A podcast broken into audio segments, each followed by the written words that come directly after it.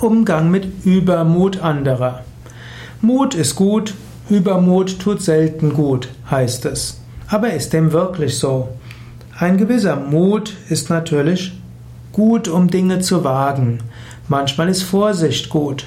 Und manchmal ist man einfach übermütig drauf. Man freut sich, man ist voller Enthusiasmus und man kann doch ruhig auch mal übermütig sein. Man kann auch ruhig etwas mal probieren, was schwierig ist. Also harmloser Übermut ist etwas Gutes.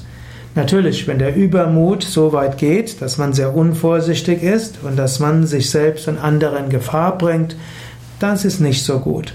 Also gilt es zu überlegen, wenn jemand sehr übermütig ist, ist das etwas, was ihn oder andere gefährden könnte, und zwar schwer gefährden könnte? Dann könnte es sein, dass es gut ist, dass du etwas sagst oder auch eingreifst.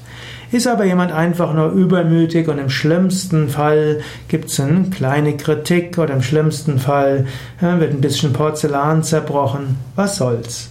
Also, wenn du das Gefühl hast, jemand ist übermütig, überlege erstmal kurz, was kann denn schlimmstenfalls geschehen und was kann bestenfalls geschehen?